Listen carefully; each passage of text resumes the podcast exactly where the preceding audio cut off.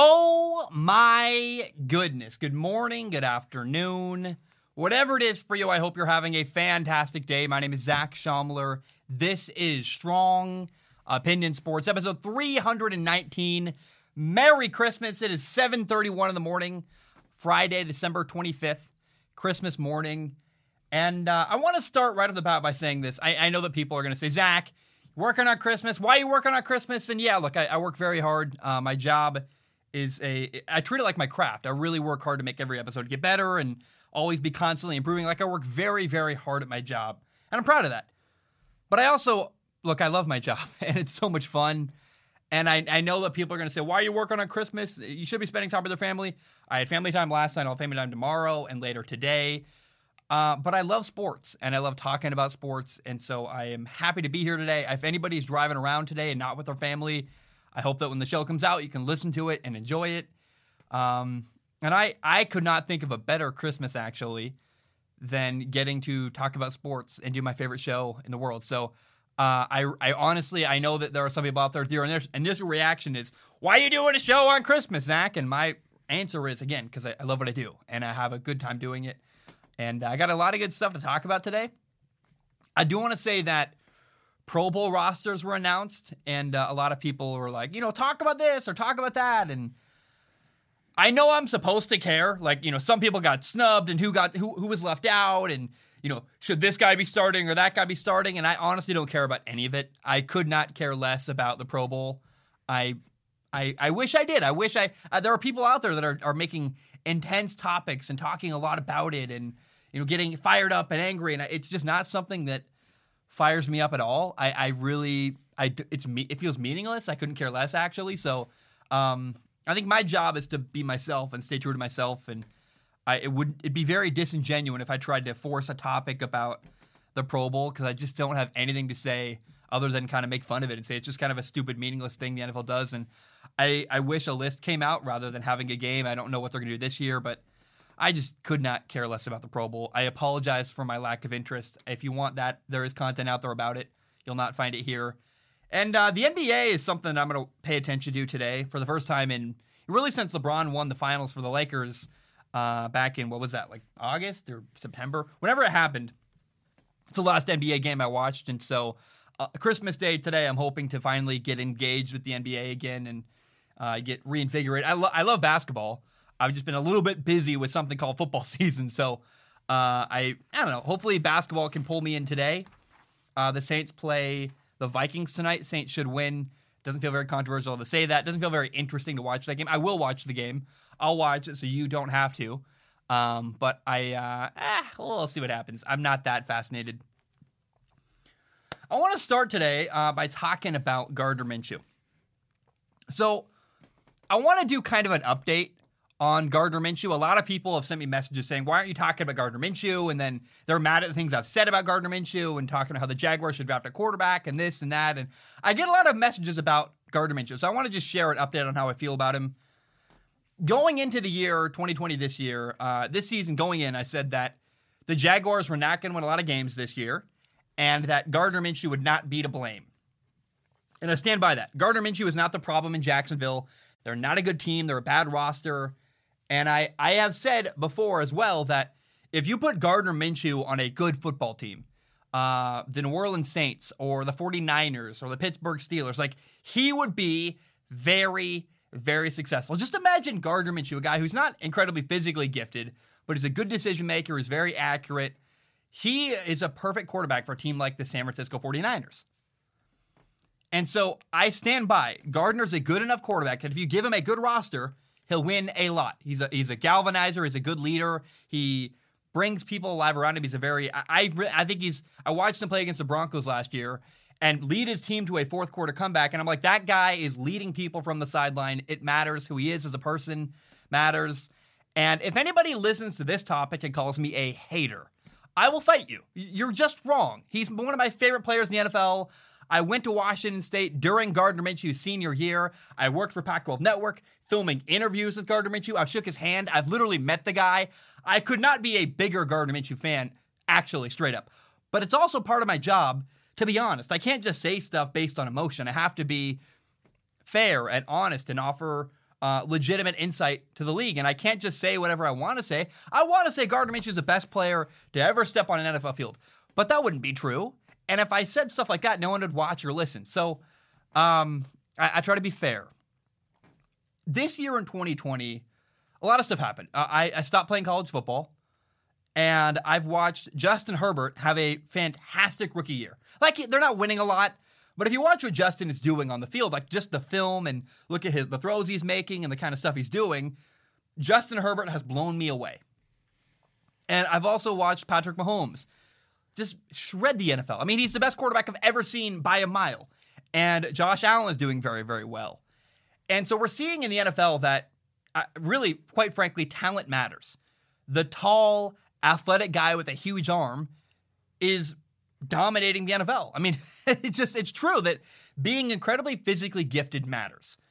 And I remember in the past watching guys like Jamarcus Russell's the best example I can think of. I also think of Vince Young. I think work ethic was a problem with Vince Young, but I think Vince Young with better coaching in today's NFL, depending on his work ethic, with good with a good work ethic, Vince Young could have been a successful NFL quarterback.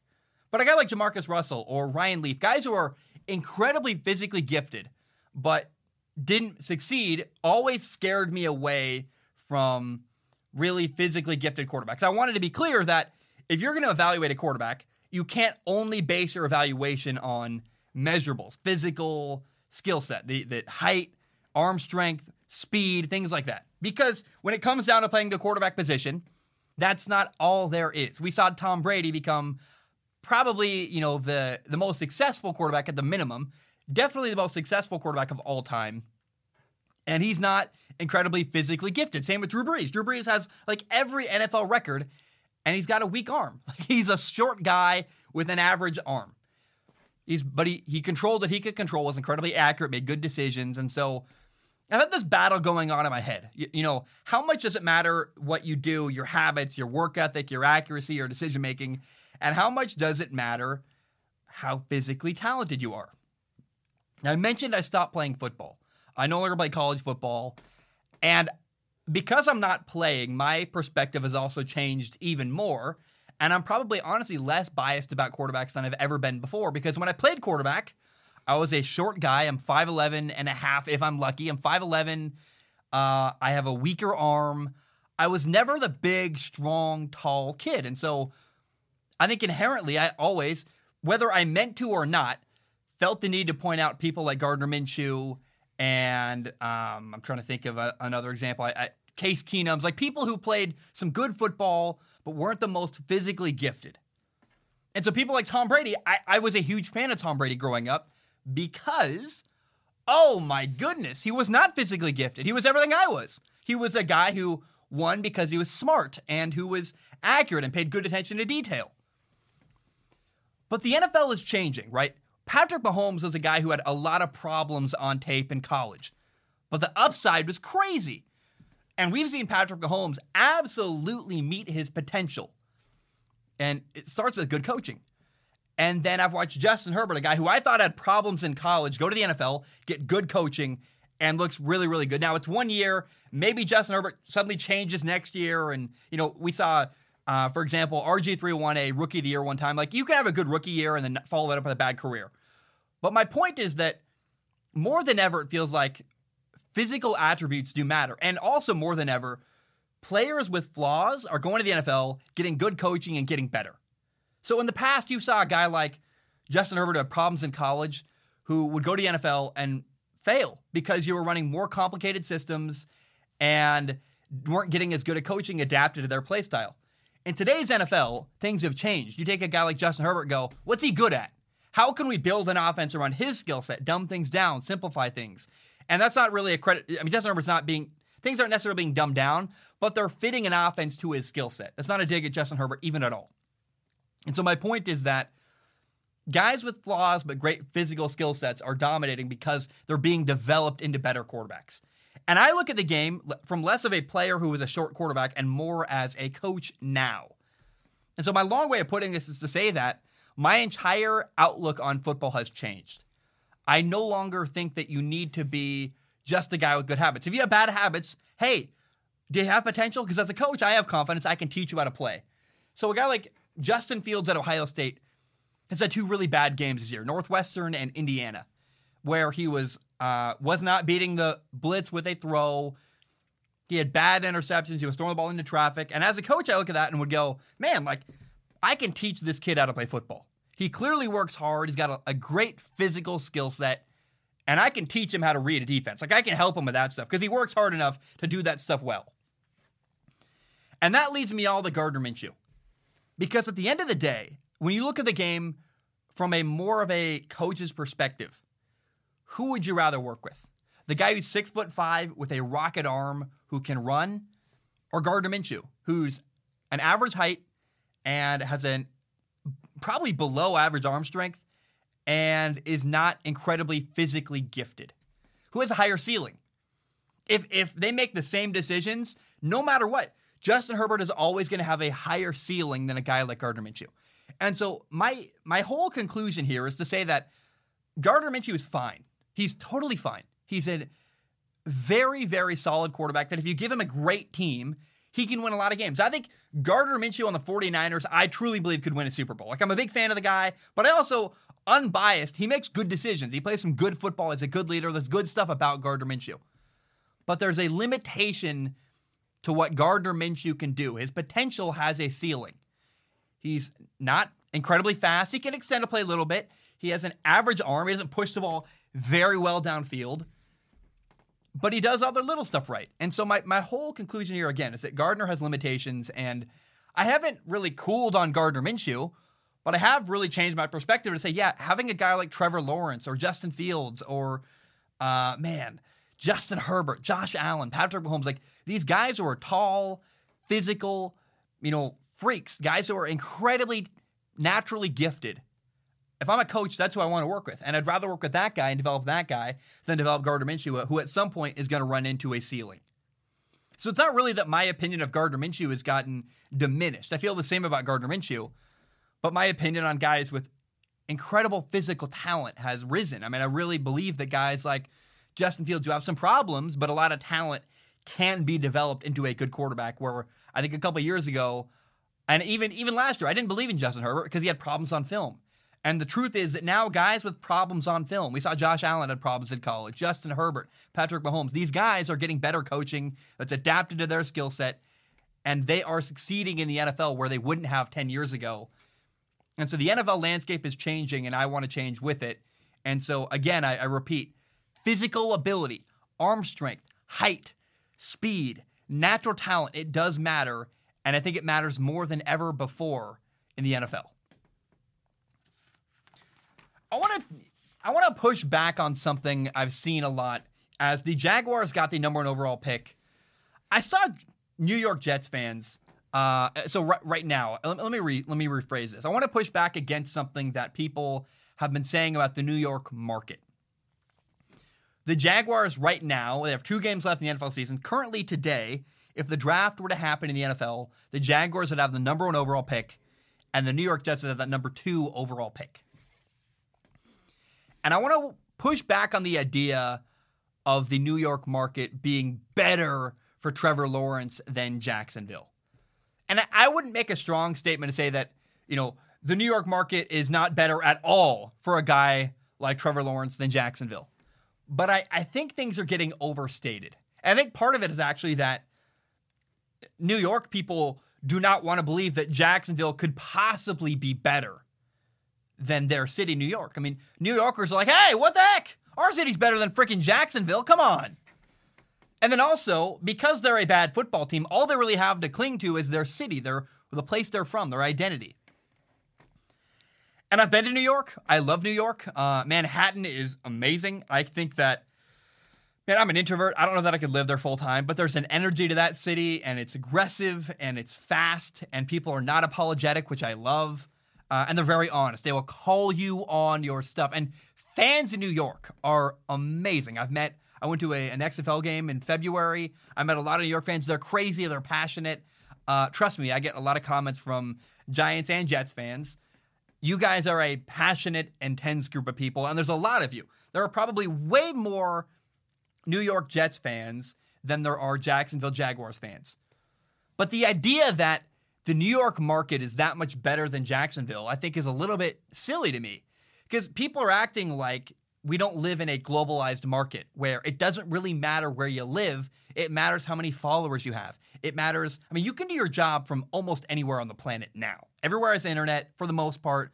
Uh, you know, third world countries don't, but there, there are places like most of the planet you can live and do a remote job. And the way Trevor Lawrence is going to make money off the field is from endorsements. And the best way Trevor Lawrence can get endorsements is by winning. How do you become a star? You win football games. And I I you don't have to agree with me at all. But I personally believe that the best place for Trevor Lawrence to win football games when you compare the Jacksonville Jaguars and the Jets head to head. I think it's more likely that Trevor Lawrence can win in Jacksonville than for the New York Jets. The Jets have bad management, the Jets have bad ownership. They're going to get a new coach. Who knows who that's going to be? And we saw Sam Darnold come to the Jets and was able to do absolutely nothing to turn around that franchise.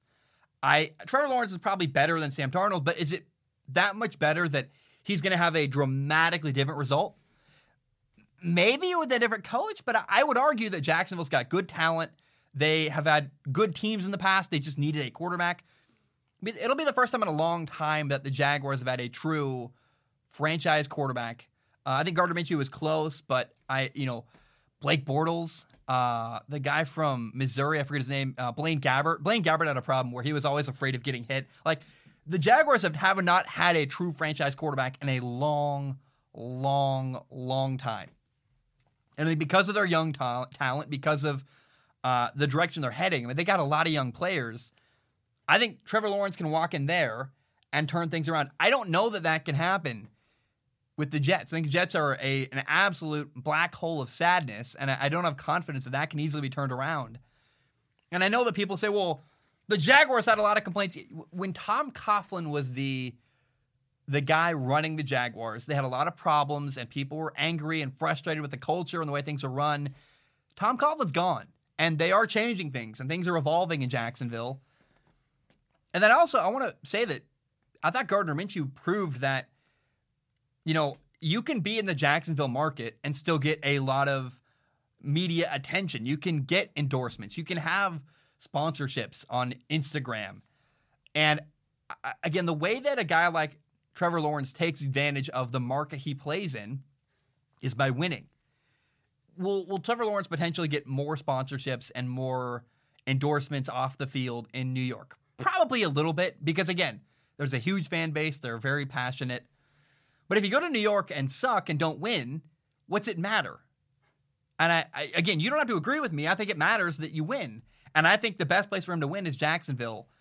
And I just think that the idea that Trevor Lawrence has to be in New York to make money off the field and to be in that market, it's an old, antiquated idea that doesn't really leave any room for a globalized economy where everything's done on the internet and you don't need to be faced, especially during COVID. Like, how can you argue that during a year with COVID where New York City is like empty and every business opportunity happens online? And as long as Trevor Lawrence has a lot of followers on Instagram and on social media and is a star player winning, he's going to have money off the field. It matters way less where you play and more who you are and your talent and your star power and your ability to win. And so I I do think New York obviously is like slightly better of a market because of the big fan base, because of their passion. But I don't think it's dramatically better. So much better that he should try to avoid going to Jacksonville to go to New York. Because I, I, it's crazy to me. Like people don't understand that in the '80s, when all journalism and all media was done on on the newspaper, and people trusted the news, and there were very few ways to get the news. Like, yeah, your market mattered, and even even five years ago, the market mattered way more than it does today. But today, everything is done online, and it doesn't really matter where you live, and it doesn't really matter where you play. If you're a star, you're a star, and you're going to get attention. And it's like I think Trevor Lawrence is going to have no problem getting media attention and getting endorsements and sponsorships in Jacksonville. I, I just I, people. This is my job. I have an agent. I I get paid to do endorsements on Instagram occasionally. Like I I am not Trevor Lawrence. I'm not nowhere near the followers he has on Instagram and the star power that way. But I, I've gotten some of those, and it people don't care where you live. And for a player, if you're winning, you're winning, and that's what's going to get you attention. I mean, we've seen Joe Burrow in the city of Cincinnati get a lot of money from endorsements. That's all he lives off of. So I'm rambling now, but my point is, I think that it sure it matters to be in New York. It would be it'd be good for Trevor Lawrence off the field to be in New York, but it's not this a massive dramatic thing that he needs to try to get out of Jacksonville to go to New York because it's that much better. I think a lot of that is just angry New Yorkers who are trying to cling to whatever good thing they feel like they have left. And unfortunately, I've seen videos about New York during COVID. I don't know that New York is really this amazing, magical place right now. Uh, I saw it in February. It was. It was amazing. I thought I saw probably the last bit of New York we'll see for a couple years. A beautiful, amazing, uh, you know, fun, vibrant New York. It's not going to be like that for at least quite a while. And and that's just walking on the street day to day. But my point is that again, I don't know that the market matters as much as people are acting like it would between New York City and Jacksonville, Florida. All right, guys, I'm going to take a short break. When I return, let's do some NFL Week 6 predictions. Uh, later, I'll do some Ask Zach questions. My name is Zach Schaumler. I'm going to take a short break. I will be right back. All right, we are back. Hope we're doing very, very well. Let's jump in. NFL Week 16 is here. I want to do some predictions. I want to share kind of a preview of the weekend. Uh, Friday, Christmas Day, there's a game, the Vikings and the Saints. Uh, there's three games on Saturday. There's 11 games on Sunday. There's a Monday night football game. Should be a fun weekend. I want to start with the games that I believe are the five best games in NFL Week 16. We'll do the five best. We'll talk about the blowouts. Then we'll talk about what I think are t- games with bad teams that are still interesting and fun. So uh, number one on Saturday, you have the Dolphins at the Raiders. It's an important game for Miami. They are nine and five. Uh, they need to win because right now they are the number seven seed in the AFC playoff picture. They would get into the playoffs if they started today. They need to win to make that maintain the way it is. Uh, the Raiders are seven and seven. They have not yet been eliminated from the playoffs. I believe losing this game would eliminate them. Uh, they are all but eliminated from playoff contention. And it's likely Derek Carr is going to play at quarterback for the Raiders in this game. I'm kind of disappointed hearing that. I really wanted to watch Marcus Mariota against uh, Tua Tagovailoa. The two Hawaiian quarterbacks went to the same high school in Honolulu, Oahu. Uh, I, I, I, don't know if they live in. I, think it's in Honolulu, St. Louis High School. I know it's on Oahu, the biggest, uh, most I guess the most populated island in Hawaii. I wanted a fun storyline there. I don't think we're gonna get it. The Dolphins should win. Uh, I hope it's a good game though. I we'll see. I think the Raiders are floundering a little bit. Their defense has been really problematic, and I mean they, they have good game plans every week. But is Derek Carr healthy? How's the defense play? The, the Dolphins should win this game. They need to win this game. Uh, and I actually just got a, a Tua jersey. I'm very excited for this game. I got a Tua jersey. I opened my presents at like 6 a.m. On, on you know this morning, Friday morning, and I'm excited to look at Tua and see how he does against the Raiders on Saturday. Colts at Steelers is the second most interesting game in my opinion. The Colts are 10 and 4, the Steelers are 11 and 3. Pittsburgh has lost 3 games in a row. Meanwhile, the Colts have actually won 3 in a row. So, I'm open for a great game. It feels like a really tough one to win for Pittsburgh as a a good Colts team with a good defense. They're on the ball well. Philip Rivers is playing very well. Last week on Monday Night Football, Big Ben was just awful. He made bad decisions. He was inaccurate. Uh, I, I mean, the Colts defense is really, really good, and they should stifle the Steelers' running game. The Steelers, I have a lot of questions and concerns, and so I'm picking the Colts to win. It feels like they're the better team uh, currently at this point of the year. Uh, but I will say, Big Ben versus Philip Rivers is a fun matchup. The media, you know, the way they covered will be interesting. It's a fun storyline because they were both drafted in the first round in 2004 they're kind of always linked together because of that NFL draft. And so uh, Steelers Colts should be fun. Picking the Colts to win. But I, I am praying and hoping the Steelers show up and play well because I want a close, intense, fun, hard fought battle. And if we get that, I don't really care who wins. I just want close, fun, interesting football. Now, um, week 16 ends with some really good football. I, I do, we probably should talk about uh, the Titans and Packers first, though. Uh, the Titans and Packers, I- am picking the Titans to win. Uh, they're no joke. They run the ball very, very well. Ryan Tannehill, their quarterback, is, I think, a lot better than people give him credit for. He's underrated. But the biggest question in this game, Titans and Packers, It's at Lambeau Field. It's a cold game for Tennessee. Can they handle the weather? But also, how does their defense play? Because they're playing what I believe should be the NFL MVP, Aaron Rodgers, uh, on the road. He's lighting up the scoreboard and playing very well week to week. So it should be a fun game. I'm picking Tennessee to win very hesitantly because it's an away game at Lambeau Field in Wisconsin in the cold against Aaron Rodgers. But I, I really want to see can the Packers defense stop the Titans on first and second down, forcing third and long, making them throw the ball to win. And uh, we'll see how the Packers defense plays. I'm, I'm fascinated by this game. Should be really fun and very, very interesting. Now, again, I mentioned week 16 comes to an end in a really fun way. There's really three good games at the end. Uh, one of those games is the Sunday uh, Sunday afternoon window game, the Rams at Seattle. Uh, the Rams are nine and five. The Seahawks are ten and four. And the matchup to watch in this game is really the Rams defense against the Seahawks quarterback Russell Wilson. It's I have no idea who wins this game. I, I don't know. I'm not going to pretend I know. Uh, I'm picking Seattle simply because I don't trust the Rams quarterback Jared Goff. He's been very inconsistent, really his whole career, but even this year. But it feels like a coin flip still because I don't know what Seattle team is going to show up. They're also inconsistent week to week. And I'm hoping for a great game because there's a lot of star players playing. Aaron Donald, you have Russell Wilson, Jalen Ramsey, uh, Jamal Adams, DK Metcalf. Like there are stars littered all over the field on this game. And uh, I'm just hoping for an amazing game. I'm picking Seattle to win again. I don't trust Jared Goff, but this could go either way. I don't. I, I know people want me to have a strong opinion here. I, I'm not going to make a bold statement. My bold statement is I hope it's close and fun and interesting. And uh, you may not like that prediction, but that's that's my that's what I have to say. I'm not going to pretend to know something I don't know. Now the Bills at Patriots feels like a really fun, interesting game. The Bills are 11 and 3. They just clinched the AFC East last week.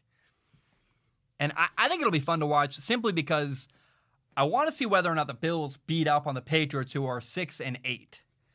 Uh, the season's coming to an end. Could be a really fun win for Buffalo. Their fans are excited and a good way, you know, it's the second to last game of the year.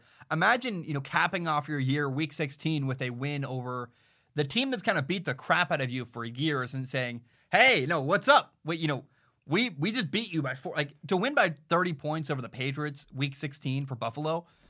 Oh, I'd feel I'd feel really good for them. Now, does Bill Belichick really go out that way? Second to last game of the year, week 16, you get blown out by Buffalo? I don't know. I, am curious what kind of fight the Patriots bring. I'm just fascinated by the Patriots Bills game. I, I, I just want to see like, do the Bills do what they should do? and beat the Patriots by a lot? Or do the Patriots have some kind of response and surprise the world and play very, very well? Now, I uh, I believe it's very, very important to be genuine. Like I, when I'm not interested in something, I try to own it, be honest about it. I, I could never. I don't. I don't think lying or pretending makes good content. And so I'm not going to pretend to be interested in some of these games this week there are six games this weekend that feel like absolute blowouts that are not going to be close and are even if they're not blowouts, it's obvious who's going to win. Now, the only way these games are interesting, in my opinion, is if an underdog wins. Then I'll be like, oh wow, I can't believe that, you know, the Falcons beat the Chiefs. Like that'd be a shock and a surprise. And so these are the games, the six of them, that I think are not very interesting because they feel like the winner should be obvious. You have on Friday, Christmas Day, you have the Vikings at the New Orleans Saints. The Saints should win. They're much better team. You have on Saturday the Buccaneers at the Lions.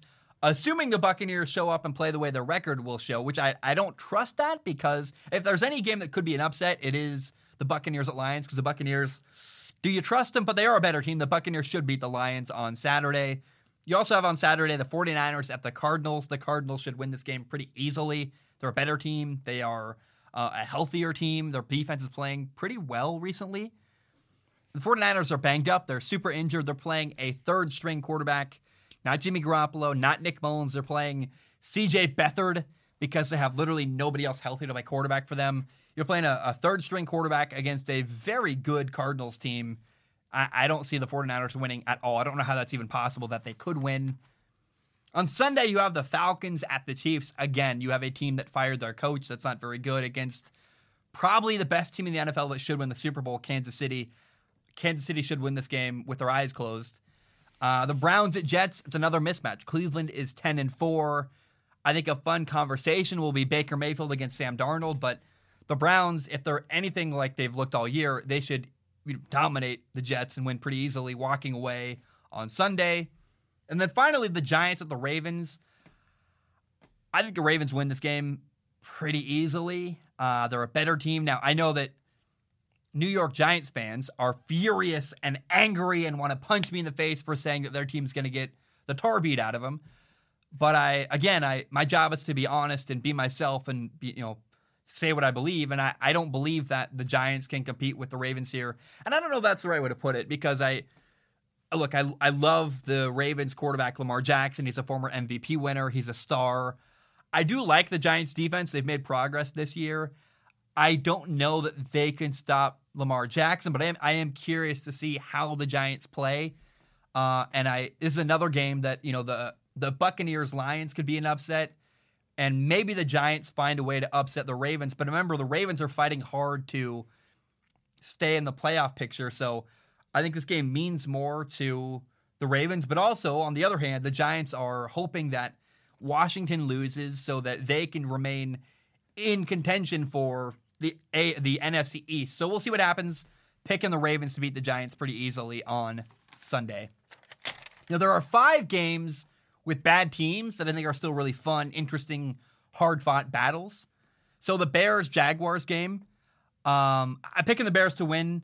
I Mitchell Trubisky's played very very well recently. Actually, I, I try to look. I'm fair. If you play well, I acknowledge it and Trubisky's doing a good job. The Jaguars have the number one overall uh, pick right now.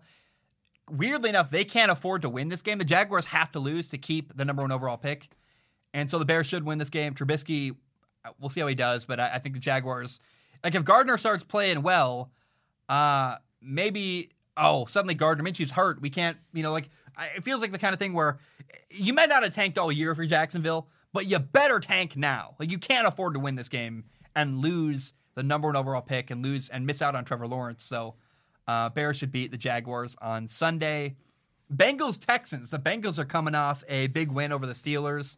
Could be close and fun. I think that the star of the game is obviously Deshaun Watson. The problem though is that Deshaun Watson, Houston's quarterback, is totally alone. Like he is the only person on his team, maybe JJ Watt as well, but he he's definitely the star player on Houston that is pretty much alone with no help. And Houston is a terrible team. They can't run the ball. They have bad pass protection. They're terrible on defense. They they're awful as a football team. All they have is Deshaun Watson. And Deshaun could take over the game and beat the Bengals, but the reason why I'm picking the Bengals to win this game is because of their defense. I walked away very impressed with what they did against Pittsburgh. They made good plays on the outside. They I'm not very impressed with Houston's receiving corps. And so the Bengals defense against Deshaun Watson and the Houston receivers really makes me feel like the Bengals could win this football game if you know Ryan Finley, their backup quarterback, does just okay and doesn't turn over the football. The Bengals could and should beat Houston on Sunday. Now, uh, the Eagles Cowboys should be fun because it's a big rivalry game. It's always interesting at the minimum. Uh, I can't wait to watch Eagles rookie quarterback Jalen Hurts. He's kind of broken out this year and done really, really well. So I'm picking the Eagles to win because of Jalen. I want to see how he plays. I love him. He's one of my he probably he really is my favorite college football player of all time. And I really like how he's doing in the NFL so far after a couple games. So the Eagles should beat the Cowboys. Uh, Panthers Washington to me depends who plays at quarterback for Washington. Now, there's a reason to pick Washington to win this game. Like it, they should be the favorite because their coach Ron Rivera in Washington was fired last year by the Carolina Panthers. So he's playing his old team that fired him. You would imagine that Washington's pretty fired up to win for their coach who they love and who went through cancer and they fight very hard for. However, if Dwayne Haskins is the starting quarterback this week and not Alex Smith for Washington, I, I just can't confidently say that Dwayne Haskins is going to do well and that Washington is going to win because Dwayne Haskins has been immature, unprepared, incredibly inconsistent, inconsistent, inaccurate. Like I, I, I cannot put any faith in Washington if Dwayne Haskins is their quarterback.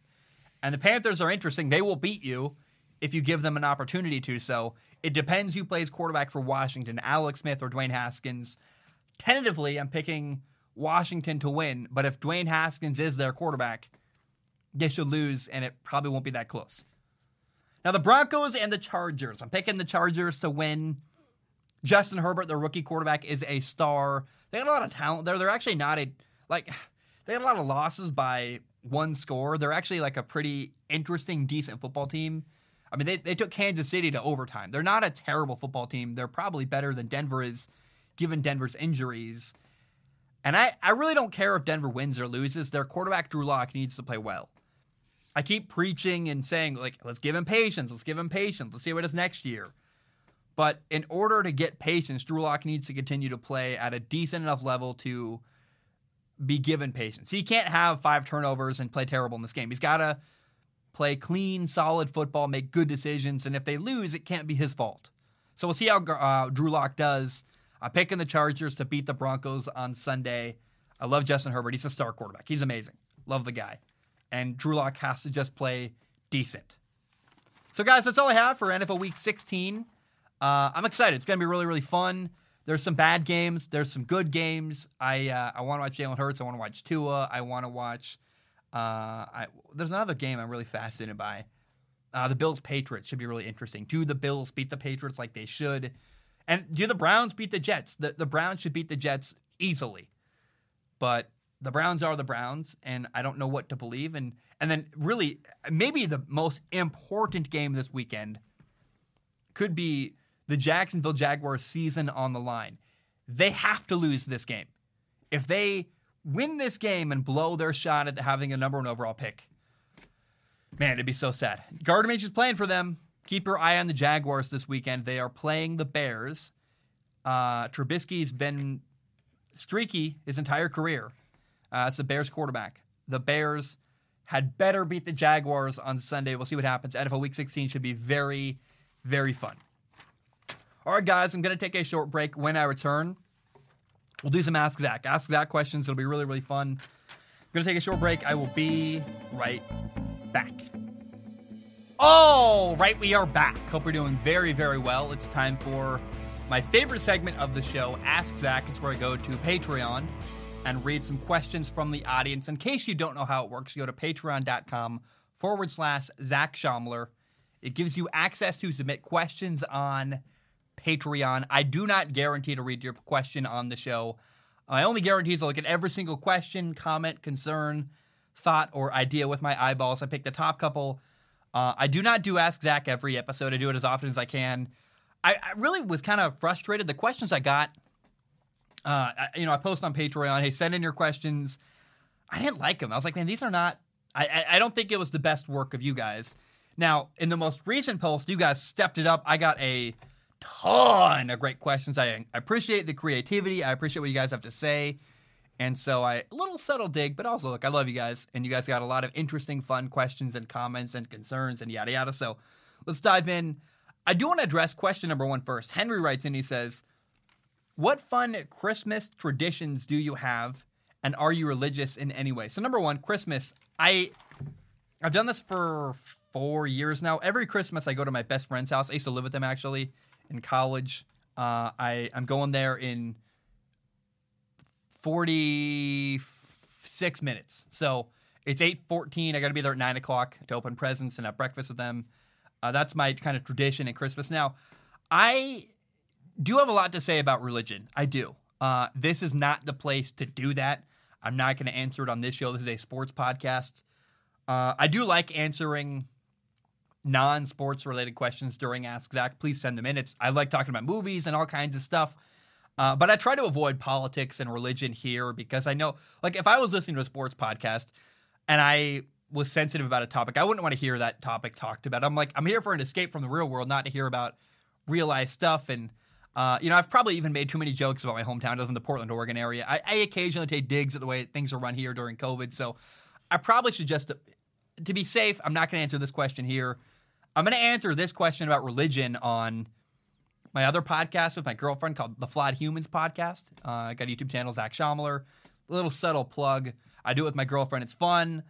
Uh, I want to do a religion topic, but I want to put it in a place that people can opt into and that all the people there are there because they like me, not because they want to just hear about sports. It feels wrong to do it here. I mean, I got even an idea to do a show with my dad, a former pastor, uh, called uh, "Religion and Aliens" with my dad. It'd be a fun podcast, uh, but I wouldn't want to hear that during a sports podcast. So we'll talk about religion on the other show down the road at some point soon. Caleb writes in. I love Caleb's question. Caleb says, "Hey Zach, for some reason I just cannot see Justin Fields being a successful NFL quarterback." In his games against Northwestern and Indiana, I saw forced throws, inability slash unwillingness to throw against the blitzes uh, and a pass rush. He seems to not know when to let the play die or throw the ball away. Grant he does does a lot of those, a lot of other things well. These are some ugly areas of his game though that seem to come up consistently. Do you think these are things that are going to change when he gets to the NFL? I can't imagine he's going to look better when, than he does right now when he's playing against let's say, the San Francisco 49ers defense. I'd love to hear your thoughts. So, I did a whole opening about potential and how that works in the NFL. Um, number one, I think that people go from college to the NFL much smoother and more easily now because they grew up with more reps, they got better coaching, and better coaching is what really matters. I mean, that when Justin goes to the NFL, he's probably going to get an offense that's going to run a lot of the same stuff that he's doing at Ohio State. They're going to build an offense around his skill set and what he does well. And then as years go on, evolve things and change things and add things that are more and more complicated and ask him to do more and more stuff. So he's got a lot of potential physically. He can run around. He's got a great arm. He's gotten become an even better and better thrower as the years have gone on. But Justin Fields needs a good coach. He's got a lot of upside, and it's pretty clear to me he works very, very hard. But coaching is what matters more than anything. Who does he work with? because uh, like I if if you said Justin Fields on the Jets playing for Adam Gase, I that that's not going to work. And I don't. He needs good coaching, and he needs a coach to work on him and help him with the things that he struggled with against Northwestern and Indiana. You mentioned them. Not beating the blitz throwing, uh, not throwing the ball away, throwing the ball into traffic, making weird, bad decisions. He had some alarmingly bad plays against Northwestern and in, in Indiana and uh, I think he's got more bad plays than a guy like BYU quarterback Zach Wilson. So, yeah, I look at Justin Fields and go, there's some alarming stuff that I don't feel good about. A lot of red flags, but the red flags come along with a lot of high level talent that we've seen in the NFL recently. Guys with problems, Justin uh, Herbert, Josh Allen, Patrick Mahomes, like people with problems in college go to the NFL, get great coaching, and their potential gets realized. So, I think it's pretty likely Justin Fields is a phenomenal NFL quarterback, but he's got to get good coaching that can help him develop his skill set and build an offense around what he does well and what he is comfortable with. Next question is we got a lot of these today. Oh my gosh. Uh, Connor writes in. Connor says, Hey, Zach, would you welcome a shakeup of the NFL where there's no longer an AFC NFC split? As a Brit who's only recently got into the sport, I can't get my head around some teams only playing each other once every four years. How do you think the change would affect the landscape of the sport? Well, it wouldn't work. I think it, uh, it, I, I think you need two. I think it's more fun. Now you could have like for the playoffs, for example, you could have the what the, the 14 best teams play in the playoffs, and you know, uh, the top two seeds get a bye week, and they just all play together till they meet at the end you could do that, I guess. The biggest problem is if you didn't have the AFC and NFC, honestly, you'd miss out on key rivalry games because of, you know, you play your division twice a year. That's the Steelers and the Ravens. That's the Cowboys and the Philadelphia Eagles, you know, Dallas and Philadelphia. The Packers and the Bears, or the Packers and the Vikings. Anybody in the NFC North, they all hate each other in a fun kind of, uh, yeah, there's an, a fun energy in the NFC North I really, really like. But my point is that if you took away the conferences, you actually really the biggest loss would be rivalry games in within divisions. So that's why I would not get rid of that. A fun name, uh, that's good. Broncos writes in says, "Hey Zach, new member of Patreon here. I'm a lifelong Broncos fan and wanted to have your thoughts from your original Drew Lock film analysis. First of all, that's good. Broncos, welcome. Glad you're here." He says your original Drew Lock film analysis changed. He's uh, Drew. Drew seems very inconsistent one week and will ball out like at the Panthers game the next. He'll get destroyed by the Bills. Also, the the next this is a hard hard to read worded question. So basically, Drew Lock's very inconsistent. One week good, one week bad. The Broncos are projected to get a top ten pick with the Jets winning. Do you think the Broncos should trade up for Justin Fields? Love your vids. Best Clay. So the the point of this question really say that should we be patient with Drew Lock or not, and should they trade up for another quarterback? I think I've seen too much good from Drew Lock to give up on him. I, I, I regularly see something that I go, oh, that's a good play. Like, wow, huh, interesting. And so I want to see one more year of Drew Lock in Denver with, uh, you know, a real offseason and a healthy team around him. They're really injured this year. All his weapons got hurt. His best receiver got hurt. I want to see him in year two with the Pat Shurmur system. But I am skeptical because while he's very, very talented, we've seen a lot of inconsistent play from Drew Lock that is unacceptable. So he's got to do the work this offseason to get better and make a choice to dedicate himself to football and being great. But I want to see, because of the circumstance around him with injuries and COVID and a new offense, I want to see what Drew Lock can do. And he's also very, very talented. If Drew Lock was not talented and did not have any good plays this year, then yeah, it'd be an easy one to walk away from. But I'm seeing some some positive stuff that makes me go, okay, I'll give you I'll give the guy one more year and see what he can do uh, next year. AJ writes in. AJ says, My favorite player and the greatest quarterback to ever grace the league, Josh Rosen, has been signed by the 49ers. Although he won't start this weekend, I believe his mere presence will give the 49ers wins. No question here, just facts. okay? AJ, I think it's humor. I think you're you're joking. Um, but we'll see. I'd love to see. I'd love to feel, see Josh Rosen do very very well in San Francisco, playing for Kyle Shanahan. Ben writes in interesting question. Says, "Hey Zach, it seems like seems like the Lions are likely to move on from Matthew Stafford, their quarterback. As a Lions fan, I'm sad to see him go, but also happy he'll have the chance to play for a competent organization. I've got two questions. Number one." Where do you want to see Stafford go? And number two, where do you think he will go? Two questions that are similar but likely have very different answers. Love the content, and I hope you have a nice holiday season. Thank you. Happy Christmas or Merry Christmas, whatever it is for you. I'd Kwanzaa, Hanukkah, happy holidays. Appreciate you, Ben. Ben, uh, there are three places I want to see Matthew Stafford go. I want to see him go to the 49ers or the Saints or the Steelers, oh, Patriots, Colts. Any, like, here's what I want from 49ers would be amazing. Saints would be pretty cool too. I, I think he probably goes to a team in the AFC because you don't trade your quarterback within your conference because you don't want to play him later down the road in the playoffs. Because, uh, yeah, in theory, think you're going to go to the playoffs. I want to see Matthew Stafford win. I don't care where he goes. I want to see him have a good end to his career. Please, God, on a, with a good organization, maybe winning a playoff game or two. I, I, I want to see Matthew Stafford do well at the end of his career. Now, it's very likely that he goes to a bad team. Here's why.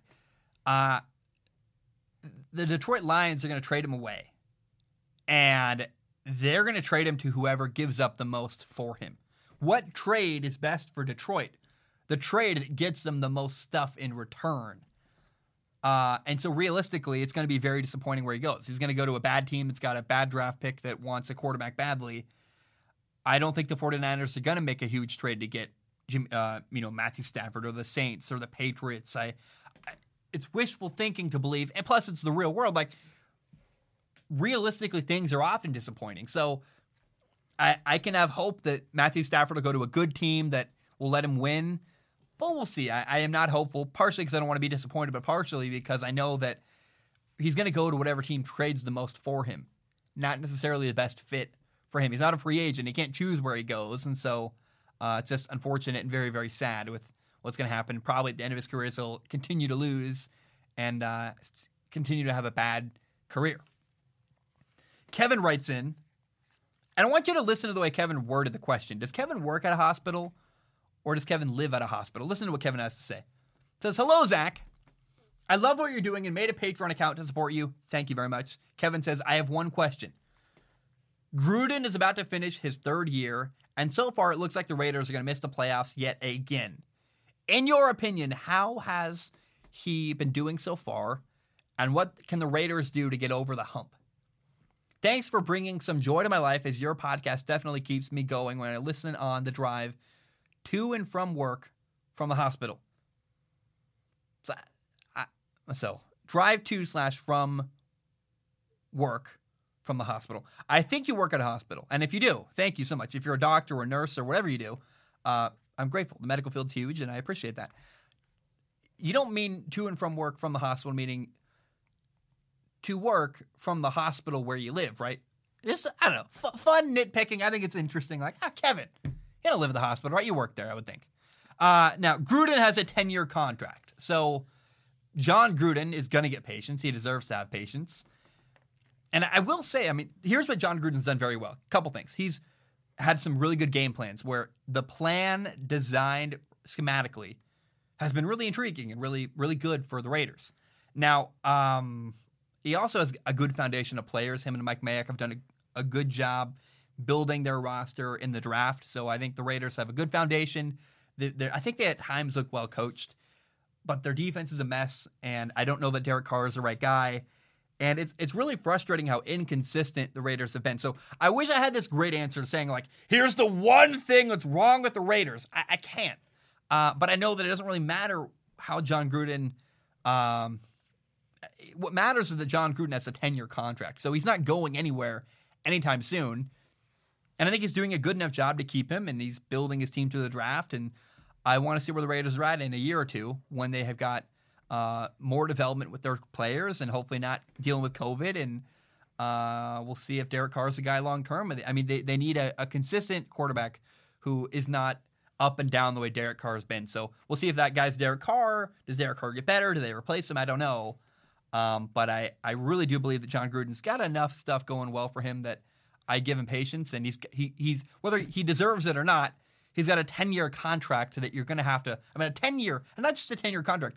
Jon Gruden signed a 10 year, $100 million contract. He's not going anywhere. So um, he's got seven years left on the deal after this year. So look, he's got time to keep building and he deserves it to some degree. And even if he wasn't deserving, the Raiders can't afford to fire him. So he's their guy for seven more years minimum. And uh, we'll see how he does with that time. John writes in. John says, and I hope I can answer this one. I don't know that I can I'll do my best though. John says, I'll keep it simple. What the heck happened to Pittsburgh? The Steelers' defense looks good, but the offense has been abysmal. What needs to change? I don't think the defense has been that impressive either, by the way. I mean, they, they couldn't stop the Bengals when they needed to last Monday. Uh, Big Ben has been awful, though. Big Ben, uh, inaccurate, bad decision making. I think he's nervous to get hit, which is weird because he wasn't to start the year. I, I don't know. Uh, and, and, people outside need to make more plays. James Washington, Diontae Johnson, Chase Claypool, Juju, Eric Ebron. Receivers need to step up. And uh, I, I, wish I had more there, but I. You're asking what happened to Pittsburgh. I don't know. I, I actually. I don't know what makes a team just suddenly play terrible. Is it the injuries caught up them on defense and the defense is carrying them more than we thought? I, I don't know because what happened on Monday against the Bengals was inexplicable. I couldn't tell you what happened made no sense, and I I can't tell you why the Steelers have suddenly lost three games in a row. People love to say they're frauds, and that could be true, but they also were playing good football. Now they're not. So what takes a team from playing good football to suddenly playing bad football, and players were making plays suddenly not making plays? I don't know. I I, I can't explain it. It's it's not just because they're frauds. They were good. Now they're playing badly, and I, I it's just weird to me. Connor writes in with a heavy one. Connor says, "Hey Zach." This is a sad one, just so you know beforehand, going into what I wanted to say.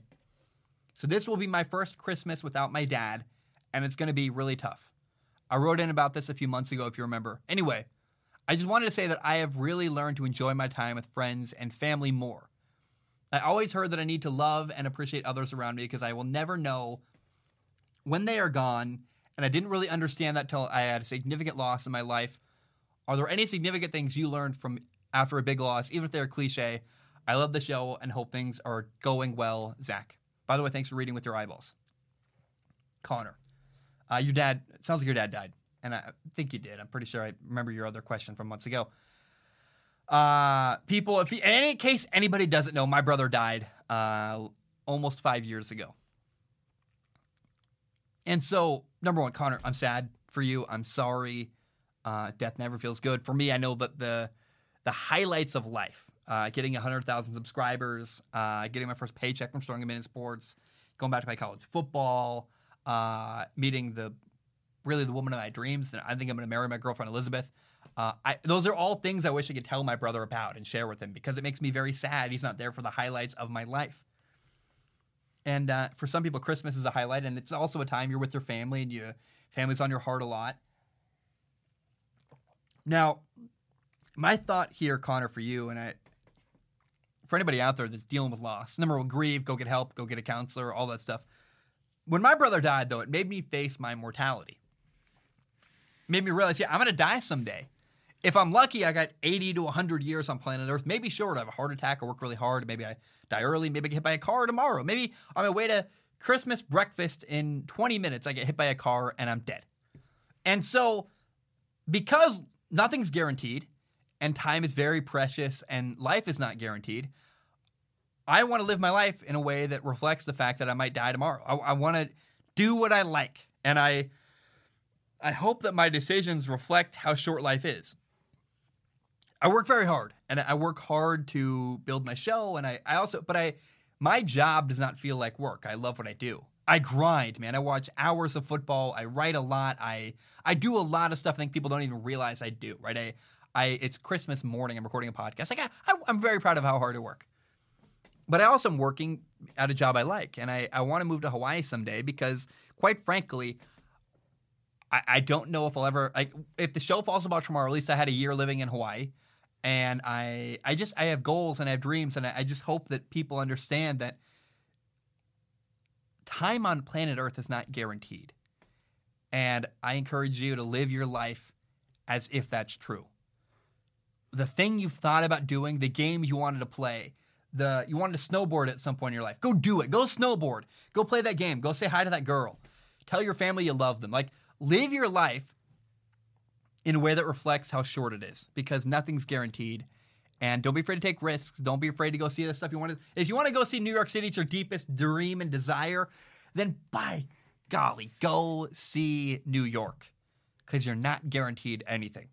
And I would, I, man, time is very precious. Treat it that way. And also, man, uh, when you realize that you're going to die eventually, it makes you realize like how much doesn't matter. You're like, oh, wait, wait, wait, wait my hair doesn't matter. My, my, the shirt I wear every episode doesn't matter. Like, oh, or uh, a random fight about something that isn't going to matter five years from now. It doesn't matter. Or if someone doesn't like you, it doesn't matter because if they don't like you, they don't need to hang out with you. Like everything becomes.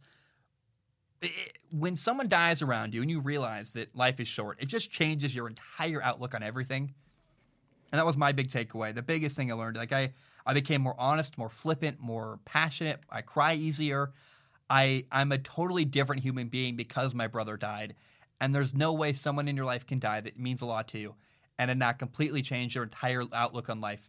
I, I, I beg every person, whether someone in your life died or not, remember you're gonna die. I, I hate to break it to you, everybody dies at some point. Uh, we haven't solved that one yet, and so I encourage you remember that's true, and don't be crippled by it. I'm not trying to make anybody feel sad or terrified, but remember that I know people that have spent 40 years of their life at a job they hate. To me, that sounds like a waste. That sounds terrible. Or they live in a part of the country they don't like, or they're married to someone they don't like, or they they hate this person, but there's that person's still in their life because they're not they don't have the guts to tell them they suck. No, uh, don't don't live your life that way. It sounds awful to me, and I, I don't live my life that way, and I hope you don't live your life that way. I, I want a good life for you listening, and I, I encourage you to remember that Life is short, time is precious, and it's okay to be honest about that. Wow. Long rant. Uh, Caleb writes in. He says, Hey, Zach, I hope you're having the best holiday is available to you. I thought about your group of five playoff scenario a lot since you introduced your idea on the show. Very proud of that segment. I thought it was great. Uh, I am wondering what the group of five conferences, and by the way, not, that was commentary. I was part of that segment, not Caleb's commentary. Caleb continues I am wondering what the group of five conferences would benefit from the concept. I'm worried that they would get only significantly less TV. I'm worried that they would get significantly less TV money and that it would not only hurt the football programs, but the other NCAA sports those football programs help maintain with their earnings. The group of five playoff sounds more engaging and exciting than the current overinflated bowl game system. So he kind of says two things. Like the fear is change could be a financial problem. But on the other hand, again, it sounds intriguing and exciting and fun. So my proposal was, hey, uh, the college football playoff is never going to include you. So do it yourself. Make play yourselves. Uh, Cincinnati play Tulsa, and you know Coastal Carolina play whatever, and play an eight-game playoff of group of five football teams that are not the Power Five. These are smaller schools: BYU, uh, Coastal Carolina, Cincinnati, um, San Jose State, like smaller schools that are not in the Pac-12, the Big 12, the Big 10, the SEC, or the ACC. And a group of five playoff, if I made it, it would be optional. If you're Cincinnati football and you were offered to play in a better bowl game than you felt like the playoff was, it, you don't have to play. If you're like, hey, this offer is better, we're getting good TV money, take it. Fine. You don't have to play in the group of five playoff, but it's an opportunity for people that think their bowl game sucks and they'd rather play in a more meaningful game. It gives you an opportunity to play meaningful football at the end of the year, fighting for something. And again, the college football playoff is never going to include Cincinnati or Coastal Carolina or BYU or uh, Louisiana, like the uni- not not Louisiana State, not LSU. No, the Raging Cajuns, the University of Louisiana in Lafayette. They're not going to get included ever. So accept that. Make something better. Don't go play the Belk. Is that even a bad one? The the camping uh, popsicle bowl in the Bahamas. Don't go play that bowl game. Play a real meaningful football game against a team that matters. That's my proposal, my idea. If you got a better offer, take the better offer. No problem. If you're Cincinnati and they're like, hey, you want to play uh, Florida on New Year's Day in the Orange Bowl, of course take that game. But if you don't have a good offer and you want a better opportunity, go play in the group of five, con- the group of five, you know, secondary college football playoff. It sounds like a fun time. And I, I think another thing too to think about a bowl game has uh, two parts of your audience. You have the team you're playing against's fan base and your fan base. So Boise State versus uh, Oregon, for example, would have the Oregon fan base watches that game, and Boise State's fan base would watch that game. But you have a college football playoff game. You have not only the the fan base from either side, you also have a group of people that would be interested in a playoff game that are there because they love good competitive football. I actually think that the market and the potential viewership of a group of five college football playoff game is more potential viewership than a random bowl game because it's not just fans of either team. People watching would also be there because they love playoff football and they're interested in good, interesting, competitive football. So I, I actually think it could make more money, not less. Jack writes in, has a confusing thing. I think it's misguided. We'll, I'll read it. Jack says, I was watching your video about how the group of five and power five conferences should have different national championship games. And it got me thinking, what if there was a promotion slash relegation tournament between the power five and group of five conferences? The way I would do this uh, is by taking the group of five winners and the te- five teams that came last in their conference in the power five conferences and then randomly draw groups. Uh, he goes on to say that it would be good and yada yada, and you could do all this stuff and he thought it was a good idea and it was wondering if I would like it. So I, I like the idea. The problem is, and, and look, I love you, man. Jack, you're awesome. I think you're a bit confused.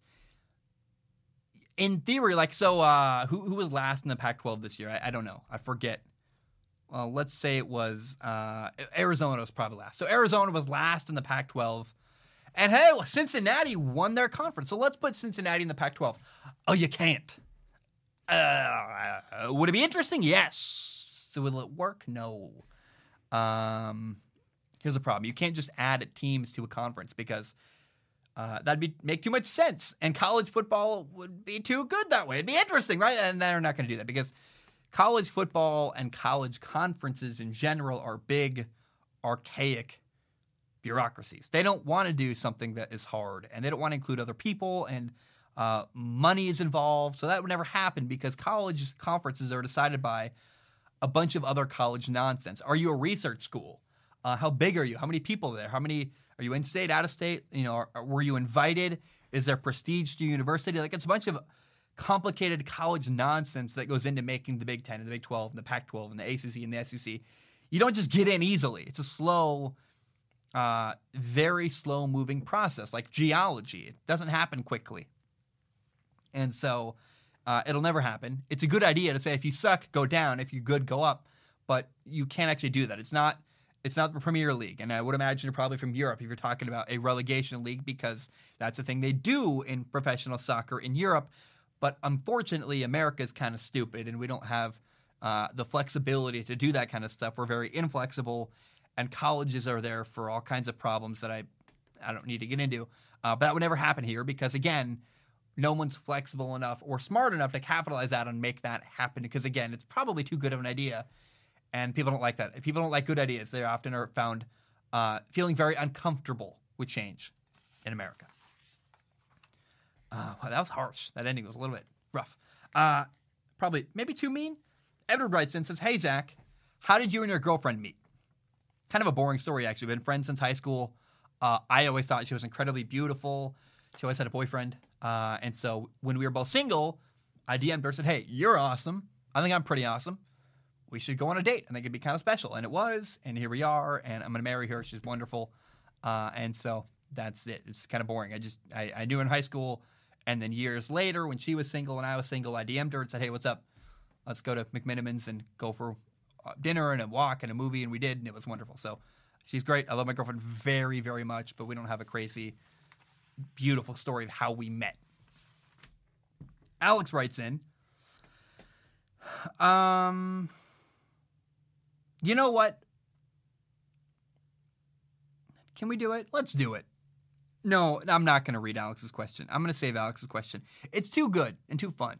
It's about concepts and sch- schematics and football. I'm going to read the last question today from Jack. Jack says, Hey, Zach, as a longtime fan of the show, I understand how hard you work and how smart you are. Given this, I think it would be a great idea to do a live stream where fans can call in or ask questions in the chat. Wouldn't you agree that live streaming is a great way to interact with fans? This would be a great way to communicate to the people that enjoy your content the most, as well as expand your media platforms. Given your experience on YouTube, I believe you are more than capable of doing this. I think whether they're uh, whether it be a fan or another YouTuber, it is sometimes nice to hear another voice on the channel. Love your content. Keep up the great work. Okay, uh Jack, I love you. Appreciate you. Glad you wrote in. So I I think people don't understand. I think most people don't know what goes on behind the scenes on this show. So I, I don't. First of all, you need a beefy PC to be able to live stream. Tom Grossi has a powerful PC and much faster internet than I do. I don't have a great PC. I don't have fast internet. It just isn't available here actually. Uh, and I also don't record at consistent times. So it's uh, I started recording some episodes at three in the morning, some are eight in the morning, some are one one p.m. Like, when are you gonna know when to tune in? And I don't think that makes any sense. Uh, I, I really I don't record at consistent times. I record as often as I possibly can. I, every waking moment I'm awake, basically, I'm working, uh, and creation takes time, and so I can't be like I'm recording every day at 10 o'clock because I'm not ready at every day at 10 o'clock. Sometimes it's later, sometimes it's the next day. Uh, and also, I think people just don't realize how much work it is behind the scenes to do other stuff and to add stuff and to um, collaborate and to have technically getting phone calls, it sounds bad. Like phone calls sound terrible on podcasts. Uh, the person doing it has to be talking into a microphone in order for it to even sound good. Then they have to send it to me and have to download it, get their video, and it, it's a long process. And there's so many roadblocks to making content. Uh, it's just not feasible right now to add any people or to add uh, to hire anybody. I'm not financially in a place I could do that. COVID's been awful this year. Took a bit of hit when there was no sports. I, I didn't make much money in uh, the summer at all this year. Um, it, I mean, actually, thank God for Patreon. Like, Patreon kept me afloat during that time. So uh, it, it's just not feasible to add that to the show. And I appreciate you. I love you. I think you don't understand how it works. And I, um, I just, uh, I love you. Appreciate you. Hope you have a great day. That's all I have for today. I need to be at my best friend's house in 15 minutes for breakfast. So I love you. Appreciate you. Ba dum bum. Bam. We are